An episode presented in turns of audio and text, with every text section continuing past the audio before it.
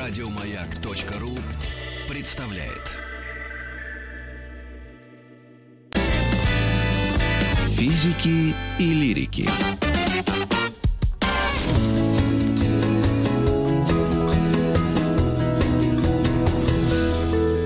Сто минут по 100 минут о климате и метеорологии, друзья. Сегодня четверг, а, и вот мы продолжаем. У нас сегодня тема, как это ни странно, ну, собственно, мы с нее должны были, конечно, начать, но э, давайте продолжим э, с этой темы. Миф или реальность изменения климата? М? Как вам?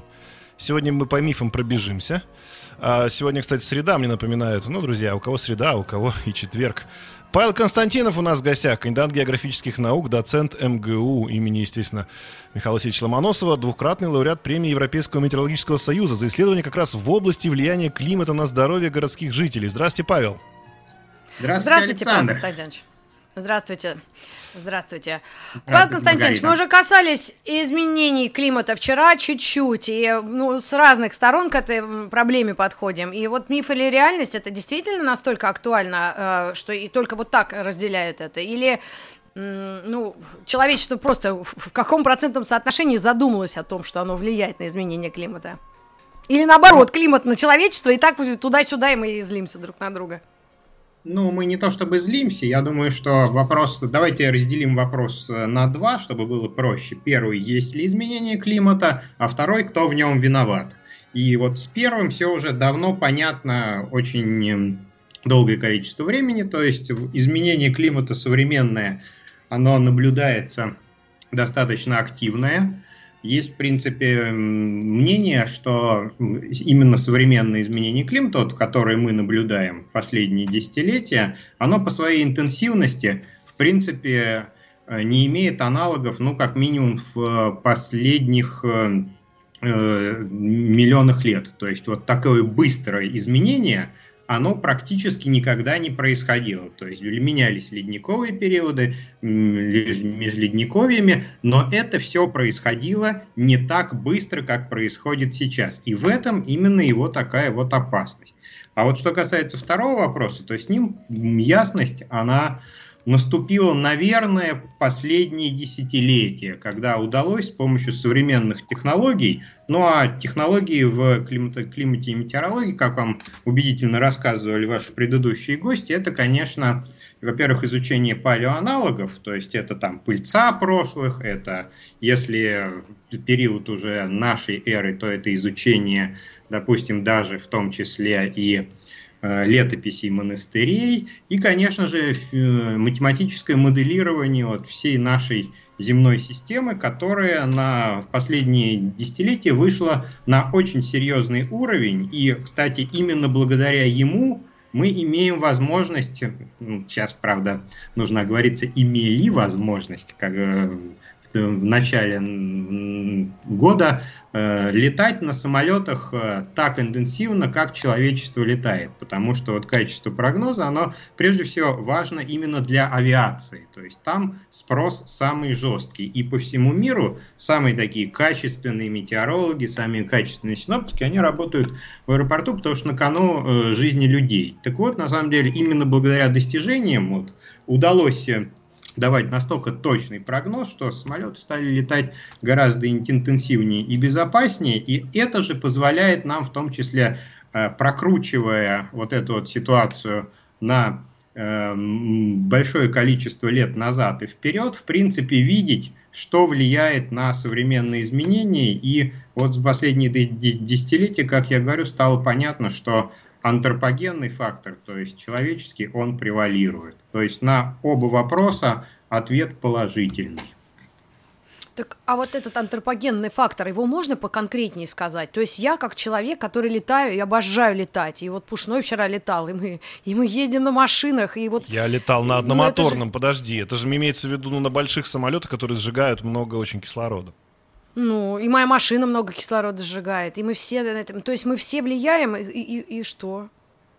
А Вы как я так- поеду вот сейчас вот за, за продуктами? Пешком пойдешь, пешком пойдешь. Я как раз поднял Причем не за тему, продуктами, потому а в лес пойдешь пешком, чтобы самой наловить все, что тебе надо. а не то, что изготовила для тебя промышленность. Вчера. А, что, что, простите? Ну, я как раз поднял эту тему, потому что Александр вчера летал, вот, ага. и э, тут нужно сказать, что сжигаем-то мы не кислород, мы сжигаем э, угле, углеводы, углеводороды. То есть мы сжигаем как раз вот то, что при сжигании дает, выделяет углекислый газ, который насыщает uh нашу атмосферу, причем в ее нижних слоях, и создает вот этот самый парниковый эффект.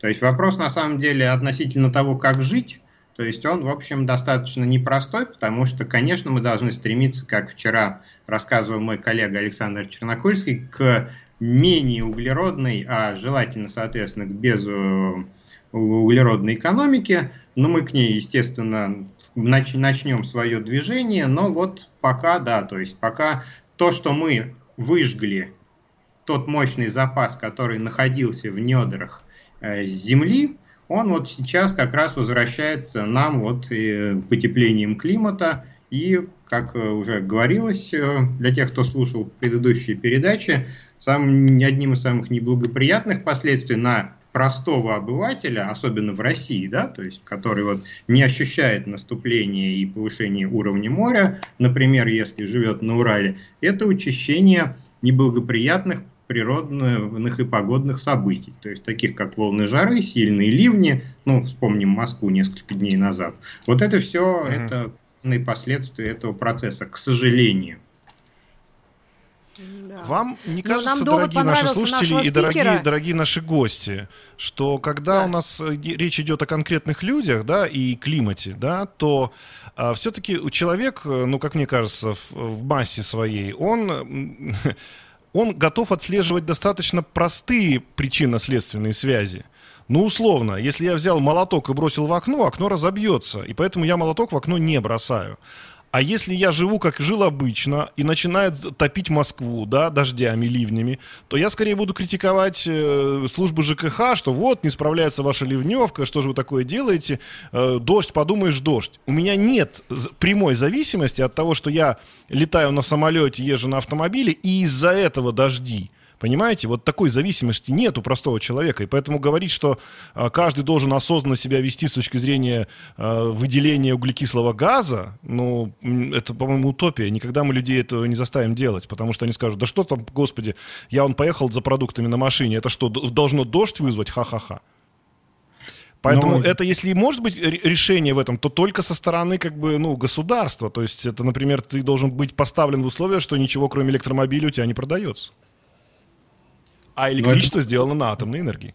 Довольно жестоко, когда у вас ничего не продается, кроме электромобиля, и это начинается прямо завтра все-таки. Потому что, мне кажется, проценты людей, особенно у нас в стране, которые могут себе позволить электромобиль, который полностью заместит их нужды, то есть, например, это не кататься по городу, а съездить, например, достаточно далеко, то есть там на дачу или вот, допустим, в деревню к родным, то есть за сотни километров. То есть это, конечно, достаточно... Нет, и вы абсолютно, Александр, правы в том, что когда дождь затапливает э, Москву, то проблема, в общем, не в климате. Проблема в том числе в ЖКХ. И вот тут важный момент, нужно разобраться, в ком проблема больше. Потому что ЖКХ да. чисто теоретически будет вам рассказывать о том, что, ну вы знаете, ну вот климат-то изменился, мы не готовы, вместо того, чтобы прочистить стоки. То есть, и когда я работал в Московском гидрометеобюро, тогда была уже где-то лет 15 назад приблизительная оценка, что стоки засорены на 70%. То есть, и если они должны, вот дождь, который э, самый сильный в московской истории, это порядка 100 миллиметров осадков, это чтобы понимать, на каждый квадратный метр вы вылили 10 ведер воды. То есть, и вот московская ливневка, она спроектирована, чтобы такой дождь выдерживать. И вот, когда она его не выдерживает, или, допустим, засорена на 70%, вот как это было в начале века, сейчас просто не знаю, то получается, что достаточно 30% от такого вот э, дождя, то есть э, в э, более чем в в половину меньше, чтобы уже начались затопления. Это очень такой неприятный момент, потому что все службы всегда норовят на изменение климата что-то свалить, чтобы не отвечать самим. Mm-hmm. Так и что делать? Ну а вот Да дрессировать коммунальные службы, как минимум. Хорошо, а как дрессировать людей, чтобы они меньше СО2 выбрасывали? Мне кажется, в этом вопрос, в этом утопия. Это невозможно сделать. Поэтому, когда, понимаете, еще очень часто бывает так, вот человеком разговариваешь, вот тебе надо подумать об этом, зачем? А он говорит, вот слушай, я сейчас буду соблюдать все эти правила, да, буду там, не знаю, есть траву, значит, там, э, ходить на четвереньках, в общем, все делать так, чтобы не, не, не увеличить количество там чего-то в атмосфере, а потом какой-нибудь и офлятлявый кутель пухнет, и, и все, и все мои как бы мучения на смарку. Это на самом деле очень э, легкое возражение, потому что когда вулкан, э, как вы выразились, э, что-то сделает, то от этого эффект, он в принципе несопоставим с годовыми выбросами не только конкретных людей, но обращаю внимание и автомобилей, но и промышленности. То есть, в общем, переходить на безуглеродные рельсы, на мой взгляд, должна начать сперва промышленность. То есть, э, потому что вот. ее выбросы, они более вредны и более опасны. То есть, ну, если мы посмотрим, в принципе, на весь мир, Россия уже у нас присоединилась к Парижскому соглашению. Присоединилась. То есть, декларируется, что мы по возможности будем что-то mm-hmm. делать. Мы будем вот стараться. То есть стараться на самом деле нужно начинать именно с промышленности, потому что конкретный человек, естественно, смотря на нее, это, кстати, так произошло на Западе. То есть там вот повышение экологического сознания произошло именно через действия, в том числе со стороны государства. То есть понятно, что значит, государство делает со своей стороны, ну и население как-то так подтягивается. И дело в том, что, конечно, если мы все сейчас вот хором пересядем на электромобили, представьте, вот там под... прилетел волшебник на вертолете, mm-hmm. и каждому по электромобилю на езде с, э, улучшай свой углеродный след. Это, кстати, э, должно делаться тоже с умом, потому что, ну хорошо, то есть электромобиль у каждого есть. А электричество на его заправку откуда брать? То а атомная вот... энергетика только? Только атомная, потому что атомная... иначе то, тоже сжигание того же, того же углеводорода. И возобновляемая. А гидроэнергетика. И... А да. Гидроэнергетика. Ну или гидро, да. Ну то есть все только не сжигать, если. Гидро Ветер у нас там деле, что тоже хочешь. есть, но постепенно, соответственно, переход э, ну, нужно, конечно, увеличивать количество возобновляемой энергии. У нас, конечно, с солнцем в России, например, не очень хорошо, но в южных районах есть. Но с ветром у нас, кстати, очень и очень неплохо. То есть, когда, например, вот э, у нас, кстати, так э, сложился климат, что мы сейчас, кстати, эту, мы еще коснемся в беседе, что у нас лучшие ветроэнергетические ресурсы, как ни странно, они на арктическом побережье. То есть дует сильный ветер, то есть большая, большая протяженность береговой линии.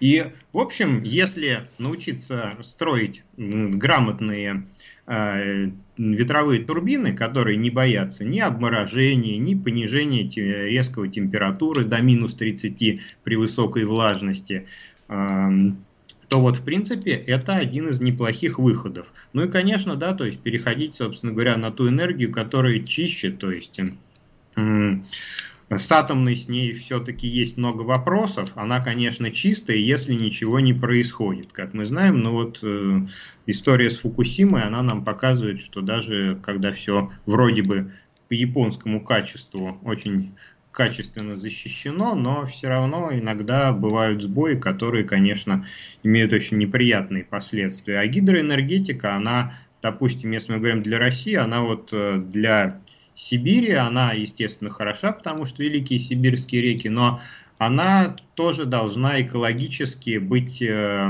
выверена. То есть это mm-hmm. и вот проблемы с перемещением рыбы, которая, допустим, идет э, нерестицы вверх по течению, и она должна каким-то образом плотины ГЭС э, преодолевать. То есть это и затопление, которые происходят э, при строительстве новых гидроэлектростанций. То есть есть ощущение вообще, что вектор, конечно, будет направлен скорее в сторону возобновляемых источников энергии, если технологии позволят это сделать. То есть это, как правило, а, уменьшение срока окупаемости солнечной энергии, то есть солнечной батареи, и вот строительство безопасных ветряков. Потому что, если вы вспомните историю, то первые ветряки, они вообще были для здоровья человека не очень эм, полезны. Поэтому их старались располагать в ненаселенных территориях.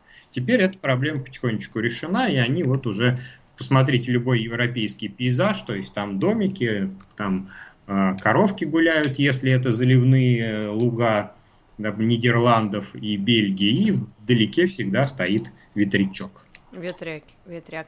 А, а, Павел Константинович, а вот смотрите, а, а, Ой, простите, а ваше отчество какое? Павел Константинов, извините, я просто так обратилась на эмоции.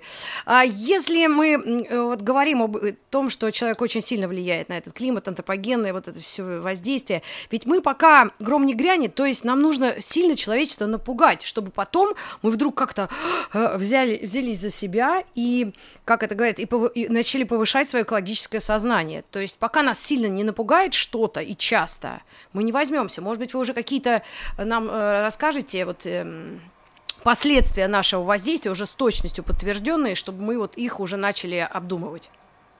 Ну вот, э, я, наверное, начну с такого наиболее наглядного и знакомого нам последствия, mm-hmm. которое э, отчасти во-первых, последствия изменения климата, а отчасти нашей безалаберности. Это жара в Москве 2010 года, который мы отметили десятилетний юбилей вот этим летом. То есть она частично была вызвана вот как повторяемость таких событий и изменением климата, а частично количество жертв, которые в Москве на секундочку составило 11 тысяч человек, которые вот именно вот за совокупного влияния жары и ухудшения качества воздуха из-за лесных пожаров, это было в том числе из-за того, что мы были не готовы. То есть помните, когда вот в экстренном порядке открывались э, в Собесах вот эти вот кондиционируемые комнаты, чтобы пенсионеры, mm-hmm. которые оказались заперты у себя в квартире, они хотя бы могли прийти подышать, то есть они хотя бы могли прийти э, побыть в комфортной обстановке, потому что в квартире температуры зашкаливали за 35 градусов. А на секундочку, тепловой стресс, и вот тут это вообще мой любимый конек, это то, что в принципе способно, если даже не убить, то навредить очень здоровому человеку. Для этого достаточно человека укладывать спать каждый день в течение недели при некомфортной температуре, при которой его сердечно-сосудистая система перестает э, релаксировать. То есть человек так устроен, вот когда м, всегда спрашивают, э, когда мы об этом рассказываем где-нибудь на широких, широких аудиториях, а как же вот там туареги в пустынях? а у них э, днем жарко, а ночью, наоборот, очень холодно. Они, их организмы и сердечно-сосудистая система успевают релаксировать. Так вот, если она не успевает, то достаточно недели, чтобы уже принципе, для здоровья могли возникнуть необратимые последствия. Ух, Мы сейчас сделаем небольшой перерыв на новости, новости да, спорта, наши, да, и потом с этого момента как раз продолжим. Физики и лирики.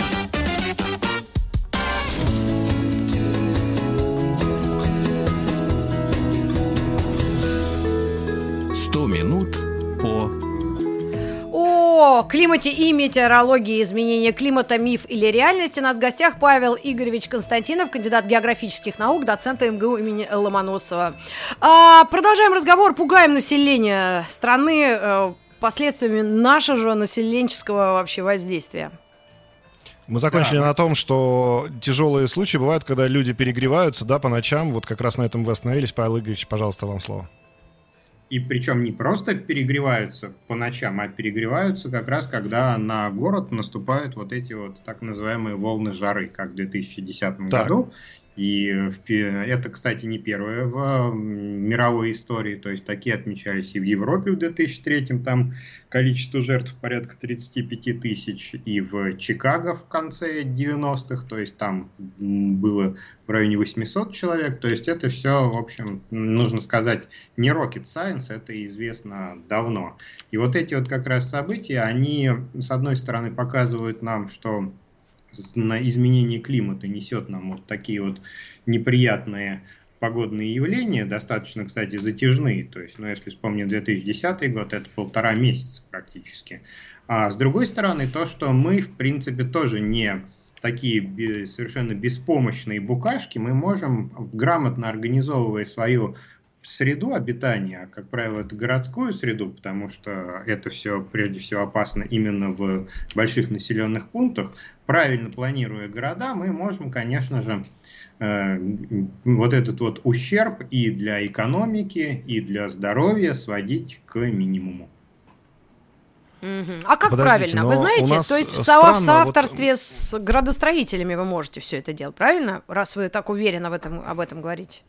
Да, я говорю об этом достаточно уверенно, потому что это уже не какие-то такие вот, э, не на кончике пера, это известно как минимум в течение нескольких десятилетий, что надо делать. То есть другой вопрос, что э, интересы градостроителей, они, как правило, направлены в общем, э, как-то так вот э, сложным образом, то есть с одной стороны ими руководит, естественно, финансовый интерес, с другой стороны ими руководит политический интерес, а с третьей стороны они обязаны в принципе, соответственно, как-то отвечать чаяниям населения, потому что если строить совершенно некомфортные кварталы, то и цена будет низкой, и люди будут в них э, жить так через пень-колоду.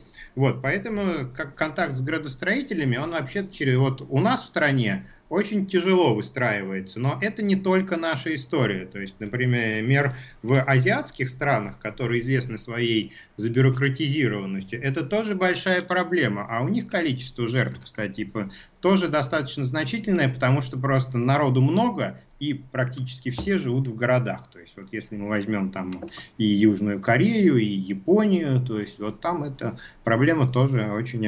Но вы, Маргарита, абсолютно правы. То есть тут, в общем, это должен быть такой кулак, который работает э, в общих интересах, то есть который состоит из экологов, там, из климатологов, из градостроителей, из э, планировщиков, из людей, наконец, которые принимают эти решения, которые говорят вот этой всей пестрой команде, вот давайте каждый не тяните в свою сторону. То есть вот вы климатологи, видите, хотите там, чтобы все было так. Вы там, э, девелоперы, хотите, чтобы было подороже. То есть нужно такое вот э, э, решение волевое. Да, Александр? Да, вот смотрите, какая история. Давайте к этому десятому году еще вернемся. Но там было климатическое изменение серьезное. Если вы говорите, что это действительно такой, ну, процесс, что называется, эм, глобальный, да, то мы должны были в с 10 года по 20 год это еще пару раз заметить, увидеть. Не было ли в 10 году просто аномалии некой? аномалия была, но, как показывают исследования, с изменением климата число, повторяемость подобных аномалий, она будет расти.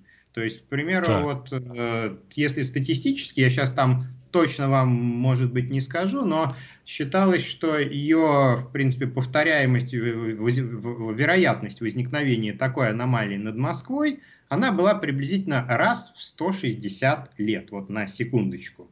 А когда она да. уже случилась, как всегда бывает со статистикой, эта вероятность, она как раз э, повысилась. Вот, поэтому мы имеем дело, во-первых, с природным До процессом. какого показателя повысилась? Теперь она не раз в 160, а раз в сколько?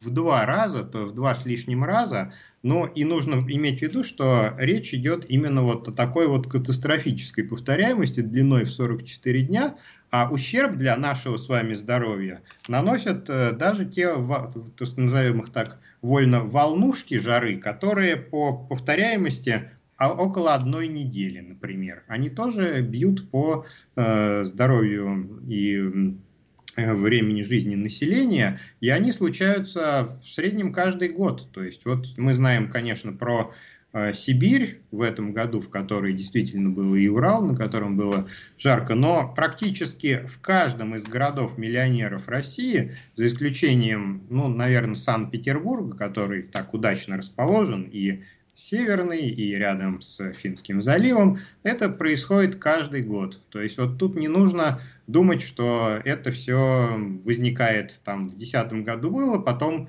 ждем следующего раза. Нет, это происходит достаточно, э, так скажем, меньшим размахом практически каждый год. И, в общем, тоже, как говорят демографы и эпидемиологи, проявляется в смертности. Да, вот как раз эпидемиологов вы вовремя э, вспомнили.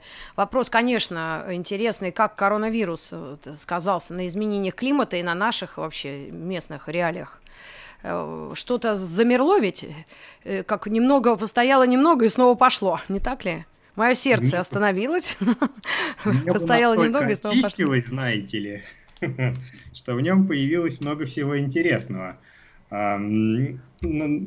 Произошло, если говорить с точки зрения экологии, то есть в момент как максимального локаут, э, локдауна, произошло то, что, конечно, количество примесей э, в атмосфере, вот в нижнем слое, во многих городах, оно понизилось естественным образом, потому что либо остановилась промышленность, либо сильно сократился автомобильный поток. То есть это, да, произошло, но вот мы сейчас, в принципе, наблюдаем, что вот все это достаточно быстро восстановилось. То есть это такое вот чистое окно, оно оказалось недолгим. Если говорить про влияние вообще на изменение климата, то, к сожалению, нужно сказать, что это влияние, оно очень незначительно. А вот, кстати, влияние на качество прогнозов погоды в эти три месяца было заметным, потому что самолеты перестали летать, и если обратиться, допустим, к истории, то вот зондирование высоких слоев атмосферы, метеорология наша вообще простая. Чем больше мы знаем, чем э, больше данных приходит, тем точнее прогнозы. Так вот, то есть uh-huh. последние десятилетия данные вот о верхней тропосфере, мы, это приблизительно 10-15 километров вот высоты, мы получаем исключительно с датчиков, которые расположены на воздушных судах. То есть самолет взлетел, Э, поднялся, потом снизился, и вот поскольку воздушный трафик, он очень активный, то количество этой информации, оно серьезно помогало с прогнозами. Когда самолет практически перестали летать, это Э, количество этой информации стало практически недоступно, потому что и другим ее источником в, скажем, 60-е годы в Советском Союзе и в Штатах было ракетное зондирование атмосферы. Ну, представляете себе, то есть такая маленькая ракетка, которая э, взлетает, то есть для нее нужен, в общем, и непосредственно само место запуска и вся инфраструктура. И вот эти метеорологические ракеты, они были очень дорогими, поэтому от них отказались и перешли на вот... А э, зонды были еще метеорологические? А? Зонды? Зонды, зонды метеорологические. Они... Зонды, нужно сказать, что они, э, во-первых, летают всего лишь два раза в сутки, то есть, ну вот сейчас московский зонд, если я не ошибаюсь, может даже в отдельные дни и один раз в сутки запускаться. То есть это полночи и в полдень, то есть их э, по гривническому времени, то есть там еще сдвиг на, на 3 часа, вот, они mm. не работают так интенсивно, как работают э, самолеты. Мы же прекрасно знаем, какой вот трафик. Откройте там э, любой э, сайт, который показывает в онлайн режиме движения самолетов, мы увидим, что их просто mm.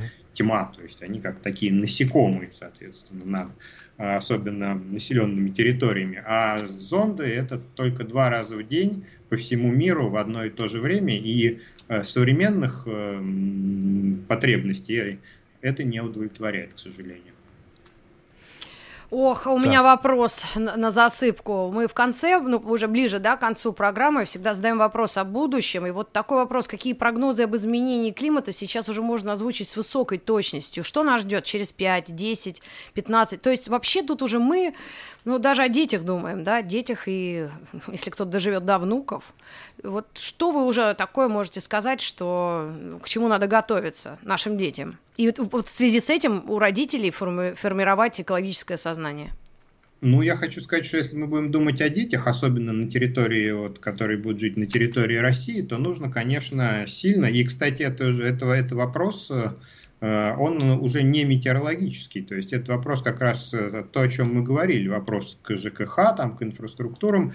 Э, дело в том, что все вот эти вот последствия, даже если, условно говоря, мы, нам удастся вот выйти на этот вот парижский сценарий наилучшем виде, в чем, конечно, к сожалению, есть сомнения, то сразу все не остановится. Инерция достаточно серьезная, то есть около не, двух десятилетий. То есть за это время вот количество таких вот противных событий, типа там вот э, э, волн жары или даже, допустим, наводнение в Крымске, которые вот тоже 2012, если я не ошибаюсь, год, а, они, их вероятность, во-первых, повышается, во-вторых, они будут возникать. И все, что мы можем сделать для себя и для наших детей, это, конечно, вкладываться в устойчивость инфраструктуры, то есть то, что поможет нам противостоять вот этим вызовам, потому что в ближайшие пару десятилетий нам от них никуда не деться. Ну, то есть, условно говоря, мы все оказываемся в Японии, и нам нужно теперь строить сейсмоустойчивые дома. А, ну, нет, как бы, ну, если мы сейсмоустойчивые в кавычках берем, да, то есть, так скажем, климатоустойчивые, то есть нам нужно вот быть готовым, понимаете? Да. У нас еще мы традиционно, у нас менталитет российский, вот с точки зрения климата и погоды, он расслабленный, потому что у нас мы все знаем, что страна холодная, это да, проблема, но вот реально такого вот сильного ущерба, опасное явление погоды нам, как стране, в прошлом не наносили. Возьмите повторяемость, э, допустим, тех же самых торнадо, которые вот в 80-х годах или в 60-х даже лучше у нас и в Штатах. У нас всего там несколько штук, известно, значит, только несколько, которые нанесли ущерб. Это Иваново 84 год, под вопросом Москва 1907 и Краснозаводск 2010. То есть в Штатах это угу. сотни в год, из которых десяток наносит ощутимый ущерб в центральных штатах типа Оклахомы. Поэтому у нас менталитет так. непогодной безопасности, он расслабленный, и мы вот к этому не готовы. Нам надо это менять. Значит, соответственно, если мы это не поменяем, то это поменяется, но через боль, как говорится, да? То есть у нас появится количество смер- смерчей там 100 в год, из них 10 будет настолько разрушительных, что люди поймут, ага, как вот с теми, с теми тремя этими поросятами, да, надо строить уже из дерева. Физики и лирики.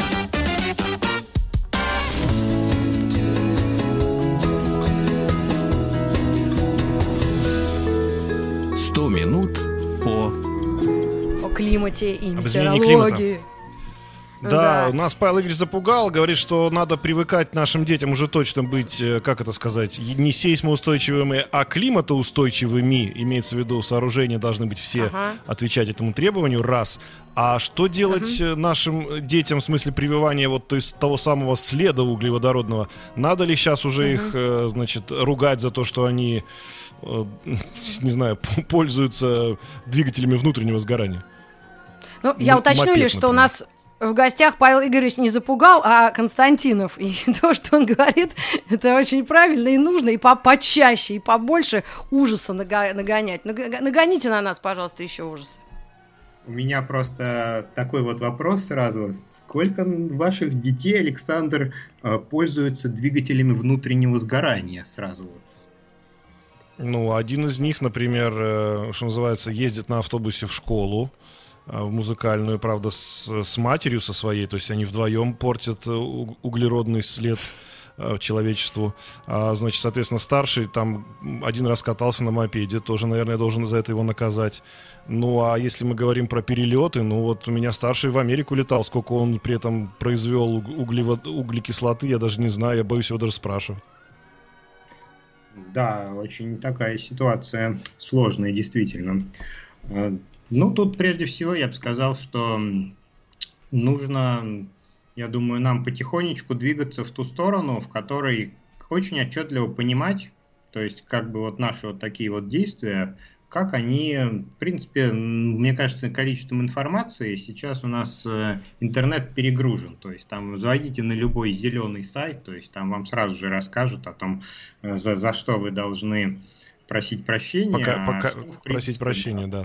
Да, да, да. Поцеловать ботинок э, Гринписа. Да, за, за что вы должны каяться ежедневно. То есть список вообще вот этих вот ежедневных э, мероприятий, за которые нужно каяться с точки зрения углеродного следа, он, э, э, конечно, велик. Но я бы сказал скорее, что тут надо, в принципе, прививать как раньше говорили, вот экологическое сознание, да, то есть это действительно, ну, как минимум при когда ходили еще в советское время в э, турпоходы на природу, ну вот не разбрасывайте пластик, там, сжигайте, значит, все, что можно э, сжечь, то есть не оставляйте неразлагаемые объекты. То есть это все вот должно быть, мне кажется, в этой. Ну и плюс к этому, конечно же, нужно вот прививать э, именно такое, э, наверное, самосознание, которое мы говорили, когда разговаривали про наш вот такой вот легкий климатический российский менталитет, что, в общем, надо, конечно, приводить к тому, что природа, особенно с точки зрения погоды и климата,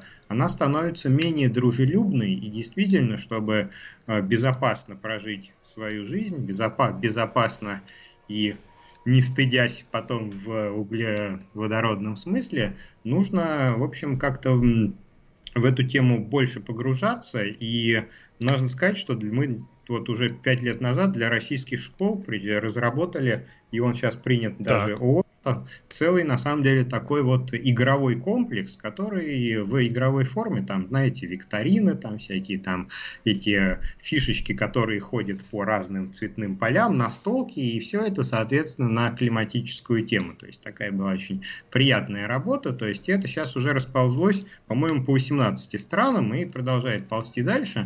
И дети, кстати, вот в тех школах, у кого это есть, они к этому относятся ой, экстра позитивно. То есть, кстати, когда вот, например, я периодически читаю лекции там на 20 минут школьникам, и я поражаюсь последние годы, насколько климатическая вот грамотность у школьников повысилась. То есть я даже не знаю, они то ли YouTube смотрят, то ли на самом деле как-то у них это внутри, но в общем э, нужно сказать, что ну, она просто растет. экологическая повестка, да, немножко все-таки вышла на какой-то уровень, ну хоть чуть-чуть.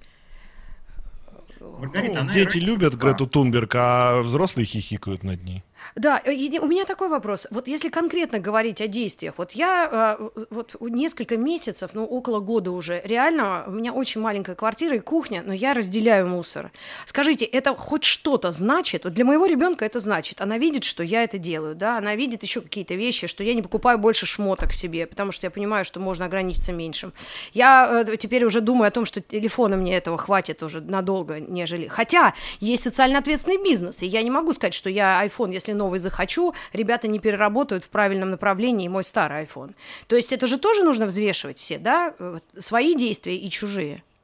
Да, Маргарита, это только не, не уже не, мы немножечко от климата уже отходим, то есть это да, как к раз сожалению. осознанное потребление. Черт, но, по сути, но по сути вы правы, да, абсолютно, потому что, конечно, там углеродный свой след, который оставляют за собой производство ну, того же самого айфона, там, и не только айфона, давайте и по андроиду сейчас на самом деле тоже бахнем так, потому что это, конечно, угу. да, но смысл больше в том, что мне кажется, нужно больше осознанности.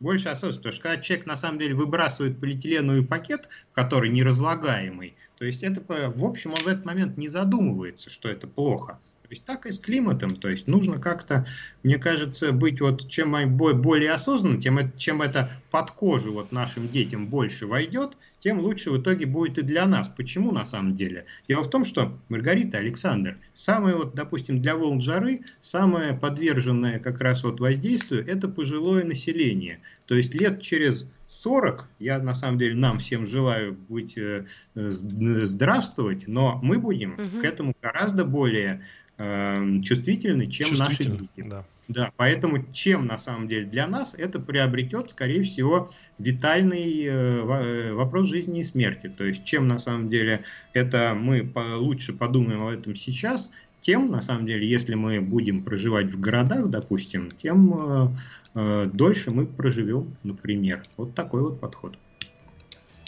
Ой, ну это очень э, вовремя вы нам сказали. Нам как раз мне 50 плюс 40, 90, поэтому я с сегодняшнего дня я начинаю бороться с климатическими изменениями. И слава богу, что 100 минут о климате и метеорологии мы продолжим еще завтра. И будем, надеюсь, не раз возвращаться к этой теме. Вам огромное спасибо. Павел Игоревич э, Константинов, кандидат географических наук, доцент э, МГУ Ломоносова и, кстати, лауреат премии Европейского метеорологического союза за исследования в области влияния климата на здоровье городских жителей. Всем жителям всего, всего. Спасибо. Еще больше подкастов на радиомаяк.ру